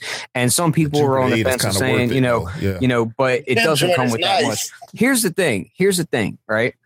Yes, the technology for modeling these synthesizers is way better than it's ever been, right? They're using like FPGA chips and like, you know, it's it's this really rich, complete modeling, blah, blah, blah. 10 years from now, that modeling is going to be even better. And they're going to have another product that does the same damn thing. This is the JP 8000, but Up to date, redone with newer technology, Mhm. right? Mhm. So here's the thing. To me, it's like, okay, if that's the case, I could have bought a Fantom like a while ago and it had multiple synthesizers inside of it. You know what I mean? You could mm-hmm. get, you know, the the OASYS with multiple synthesizers. You could get, you know, the Triton with multiple synthesizers. Yes, the technology is better now, so there's limited voices, but the but the sound of it is a lot better. But it's like to me, at the same time, you're still doing the same thing. So give me more. you Yeah, know what I mean? right. Like, don't give But me they- less just but- because but, it you know, from better. a business perspective, right? What's their motivation to do that? Like their motivation. Well, from a business like perspective, they lost me buying more plug outs. From a business perspective, That's you I though. You're the anomaly. One because they wouldn't give us the System One VST for free, even though we had already spent like six hundred dollars on the But that ain't the norm. so I was like, you know what? Then, you know I'm not doing that. What happens is everybody goes out and buys that stuff. Quite frankly, it's just point blank. vote with my and, that- money. that's almost the reason why I haven't bought like System 1M or the or or I kind of steer clear from the System 8 because I know that if I have it, I'm gonna buy the add-on piece. When they, when they announce that that new classics that that old classic synth is now available as a plug out, I'm gonna cop it. I don't really want to do See, that, I but stopped, that's I the stopped anomaly. buying plug out I- since for it. Like I bought one and then I stopped when I saw that they gave no goodwill towards their customers when they came out with the System One VST. Right. The people who had the hardware should have already gotten that VST for free, and I just felt it was wrong. So I said, you know what? I'm just not going to support. I'm not going to spend any more money on that System One. Like I love the System One, I really do, but I'm not going to support that kind of mentality. So yeah, but I think you know what. Also, Ken, I, I think that a lot of the companies feel like, you know, these these pieces are for big boys, right? So mm-hmm. you're buying the pieces. Here's the other the the flip of it. It's supposed to make you money back. Like it's supposed Yeah. to pay for itself. You know what I Yes. mean? Like Yeah, don't don't even play that game of But I know- I agree with you, Ken. I- I- and it and it already is supposed to have that stuff. It's like, well, come on now. No. I got what you're saying, Kim, Like, but at the same time, I think at the same time, I think a lot of cats buy these these pieces and they're expensive pieces. You, it's supposed to pay itself pay pay itself off. You know, that's the whole idea. Like, Absolutely. Well, you would think so, but you know, a lot of people are not really making money with their music, or you know, they're honestly, I, I could tell you, there's a lot of people that um, are really. Some people don't even aspire to try to make money with their music. They just kind of want their lovers. And of that's this, those are hobbyists and stuff, right? And that's but fine. they, they Yeah, buy that's just as much stuff as the pro cats. yeah, to, but to Yeah, me, but come like, I'm- I'm- I was was just that- kind of speaking from the from the business, you Yeah, know, company perspective. like and I get that, but and- the bottom yeah. line was that they they were already making that money. Like they already had it there. And it's not that I wouldn't pay for plug outs. I did pay for a plug out. I bought the Pro Mars plug out for it. But the fact that you're making somebody pay for something twice that they already had, that they had already paid for once. Like so when you buy the Pro Mars plug out, you get the Pro Mars plug out for the hardware and you get the VST. But when I bought the System One itself, they didn't give me the VST. They only gave it That's for the hardware. That's that's point blank To foul. me, that was an issue. It's like, well, why am I paying more for this when I already bought it? When you know it should be coming with the other stuff, and it was already like a hundred dollars for the plug outs, which Right. you know. So, I mean, you, you mad and it's it's fine for for the people to disagree with that. I'm I'm totally cool with that. It's just to me, what I'm saying about the System Eight is the System Eight looks really great and it Mhm. sounds really great, and I I may want it and I may end up getting it. Who knows? But I'm I don't want to be an early adopter to it. You know what I mean? I sense. want I to can't front on that. hang back a little on it and see how it develops. So hey, you mentioned something, Ken, about um, that made me want to show something to to the people that's watching the show and to you guys. You mentioned about this guy, uh, Tatsuya, Mhm. um, and it- he was- yeah, he was talking about. Well, you were saying how he was talking about some of the things that got fixed for the monologue. And so one of the things I have going on that's cool, people might want to check out is I'm running this series of like four to five question interviews for companies like UAD, um, uh, uh, this guy Gary Boss from Audio Technica, and uh, Tatsuya from Korg, and I basically asked questions of them of their products because they're all nominated for NAMM TEC Awards. Uh, the next Mhm. one is Monday. It's going to be Dave Smith talking about the OB6. So Oh shit! yeah. So on this actual uh, interview with Tatsuya, he actually mentioned, uh, um, well, I asked him about the clicking envelopes. And Mhm. you know what they did about it. And he said, yeah, that was an enormous amount of confusion regarding clicking envelopes. One, uh, they fixed these things fast attack time, uh, EG reset when voice is still in, and actual clicks at the start of the of the envelope generator. So all of those things were fixed. One and two, uh, well, you can read it, right? So, but I just wanted to let people know this is some pretty good information up on B Boy Tech Report about those things. And I'm running this series uh, of these NAMM TEC Awards interviews leading up to NAMM, and there's been three of them so far. Um, on the last episode, we talked about the Harrison Mixbus. And so I got a chance to talk to Ben Loftus, who runs that whole uh, company up there. Harrison, I don't know if he runs a whole company. I don't know his title, but he's he's the man over there. And Harrison Console. So he talks about the Harrison Mixbus there a little more in detail. So check out bboytechreport.com when you get a chance and uh, keep up on those news items and stuff. So let's uh, welcome my man Sam. Sam, what's Hey. up, man? Sam, Sam, So you Sam, about an hour and a half to- late. decided to come back sorry, in. I'm huh? sorry. I, I couldn't hop on before this, but uh, I wanted to uh, thank Stoni for doing such a great job talking about the Pyramind stuff. I also wanted to mention that if you're considering uh, maybe studying with Stoni, definitely check out her interview um, on Pyramind's YouTube page. Oh, thanks, Sam. Yeah, for sure. I still say he looks like Wolfman. Well, well, hold on. Let's be clear. Sam has an amazing interview too. You got to check Sam out. His interview's Yes, so crazy. Sam, you're Sam, you're a uh, you're a mentor on there as well. yes, yeah. What's your Um, expertise on there? you know, currently I'm offering people, uh, you know, people have come to me and they've wanted to learn more about like modular synthesis, or uh, you know, they've been really considering getting some old beat machine and using that to make all their music. So I've gotten a couple different people um, who have sort of come interested in doing like a weekly or regular um, sort of meeting quite like you're studying a musical instrument, you know, growing up, like you studied took piano lessons or something like that. Yeah. And that's, I think, really powerful. It's a really interesting opportunity. If you go to pyramind.com slash mentorship, you can see uh, some of the featured mentors. And if you click around, you can actually see all the different things that you can sign up to get mentorship around or all the different people that you can get mentorship from. And uh, it's it's a really, really interesting project. I, I really hope that people take advantage of it because uh, I know personally that I was able to really, really benefit from these kinds of like one-on-one recurring um, situations that I treated, like I said, quite like taking weekly music instrument lessons Mhm. that uh, really propelled me forward and helped me out. So I, I hope people will take advantage of it because I think it's a really, really interesting opportunity. Yeah, I Yep. think it's dope, man. I'll definitely be pubbing it. And you know what?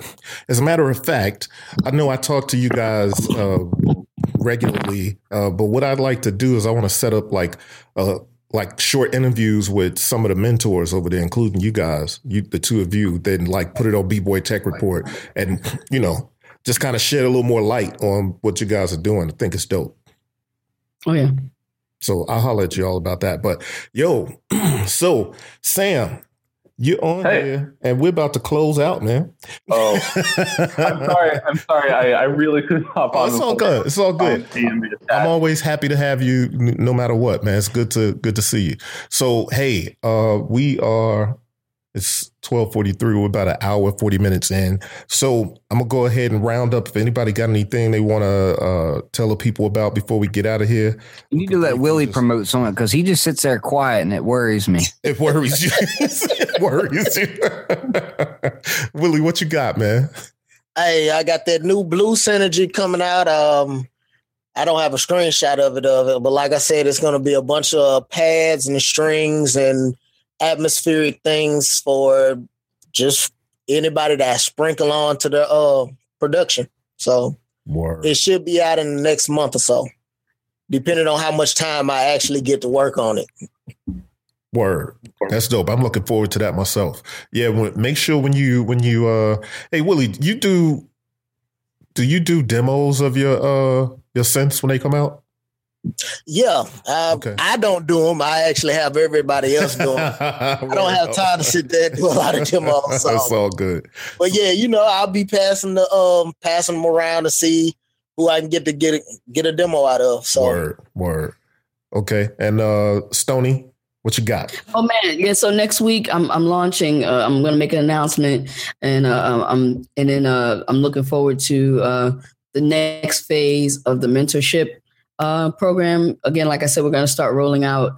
Um, I, I plan on setting up a workshop, so it'll it'll be more than just a one on one. It'll be uh, ten to fifteen people in a room with me, and um, and and hopefully, you know, we'll have that available to people that can probably, you know, get access to it through the Pyramind site. You know, at the end, we'll figure out what we're going to do, but it's it's going to be. I'm looking forward to sharing that with everybody. Um, again, you know, it's 2017. I plan on, you know, dropping my project uh, that's been long waiting, Mhm. and uh, just putting tons of music out. And the other thing I also want to mention is, you know, people who are watching this, if you know dope artists, man, tell them to holler at me. I, you know, I get a lot of producers that reach out to me, but I'm definitely looking for that artist that I can do like the Missy Timberland thing. You know what I'm saying? Like where I can like do an entire album on an artist, but I haven't met that artist yet, you know? So um if they're out there, I never put it out there, you know, I never put it out there publicly. So now I'm saying, look, I got tons of music and I'm going to release my own project with the instrumentals and, you know, and, and tra- tracks and stuff, but I definitely want to do a full album on an artist. So yeah, you know, and you know, and follow me on Instagram and follow me on Twitter and YouTube. And again, like next week, I'm going to make the announcement, and I'll have a platform where everybody can interact with me. And um, again, it's Stoni's music all across. You know, S T O N I apostrophe S music, not Stonis, but Stoni's music. you know, and uh, yeah, please Word. come check it out, We we always got your back, Stoni. I'm looking forward to 2017 and what you're dropping. Man. Yeah. And with you too, man. I, I look forward to you know winning some of these uh, beat people contests. And, Sitting on the panel talking about winning the contest. come on, Core. Come on, Core. Hook it up. So, Sam, what you got, man? You Oh, hey, um, thanks for letting me jump on to talk more about the Pyramind thing. Definitely check out our pages. Um, we're also both on the uh, Stoni and I on the Pyramind YouTube channel as well. Um, yeah. I, I really think this is something that people can benefit from. And uh, um, I wanted to ask uh, Flux and Corey, are you guys are you guys anticipating doing a bunch of NAMM coverage before the next show? So let me just touch on this before Corey goes in too deep. So I'm not going to NAMM this year. Um, I'm What? possible. Yeah, I'm I'm moving, and uh, so we've been working on getting this house ready, and money's tight because of that. And time Well, is tight brothers be also. so brothers be so selfish. Moving in Yeah, I know, houses I know. and So doing stuff for the family. This is Ballin'. damn time. Apparently, I have to. Ballin'. I have to worry about my family and my kids and whatnot. and So- Don't feel bad, Ken. I'm not. I'm not going But- to NAMI. With that bad. with that caveat, I will say this: I do have some special NAMM coverage that will be. Uh, I I sent a guy to NAMM, a good friend of mine. I sent him to NAMM uh, under the Flux with It banner, so he's going to get some stuff for me. And then on top of that, um, I'm also going to uh, have some special coverage that isn't really that other people won't have. I got some exclusive content that I'm going to uh, distribute when while NAMM is happening. So. Um, you know, I do have some things happening with that, so it, it should be pretty cool. Um, I, I wanna- just have to.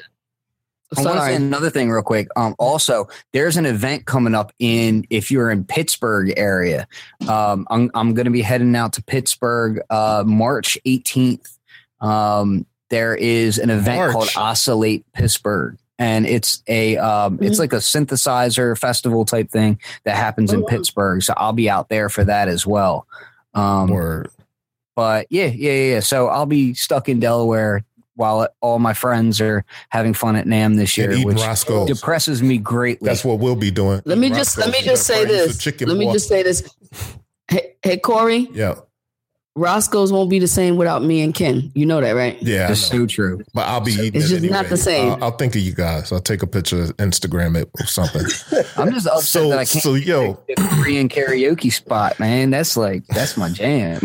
um so yeah you know what we should do let me let me just remind everybody that this the beat people podcast has only been around for a year now just leading up to NAMM, I think it was the week before NAMM last year was the first Beat People podcast.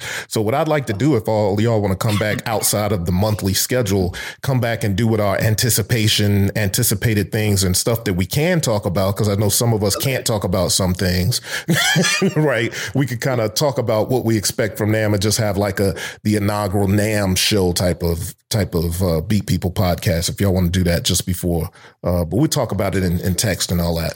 Um, so yeah, we're going to sign off. But before we do, I want to tell everybody, um, jump on to beatpeople.com. That's B E A T P P L dot com and, uh, patronize the site. Cop some uh some sample packs. I got a couple new sample packs up here. There's uh Inebriated Breaks Volume Two, and uh I think I have yeah the Big Room Theory Breaks Season Two, and uh Swamp Breaks has been doing pretty well. A lot of people tend to like that. And the, one of the newest things that I really like is uh uh like all of these joints, but Checkmate Breaks. My man Mike Checkmate did a great job on these breaks, and he sent them over, and I did a little something else to him, and it came out to be a great pack. And uh you know, go to the site, check out the video. It's also on my YouTube uh, channel, and uh, listen. You can kind of go behind the scenes and let him tell you about uh, how he created these breaks. And beyond that, No, no, can I ask you something really quick, up? Corey?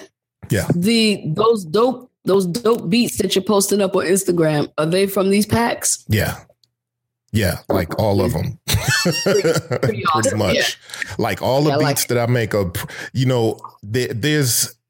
There's been a few times where I've used MSX, but 90% of the stuff that I put on Instagram are from these Wow. this variety of packs analog boom bap um uh if you hear any breaks chopped up in there it's most likely inebriated breaks uh volume Wow. one and two and i got a couple more volumes of those too um uh, I'll I'll kind of divulge what I. But here's what my plan is for 2017. The plan is to drop a product a month and do a demonstration video because I think that's part of the thing. People don't know how do you use this, right? So then, then I'm gonna show people how to chop up breaks and do different things like that. So Nice. um, yeah, this is pretty much all from there. And uh, starting maybe later this month, I think this one, Sprinkles and Lasers, will be available up on uh, machinemasters.com. And we'll probably have some more coming from stuff that I offer on there too. So yeah, so that's what's up. Um, let's uh let, let's do 2017, y'all. Thanks Hey, for joining um, the show. Corey. Okay. Yeah, hey Corey, yeah. um, one last thing. As of right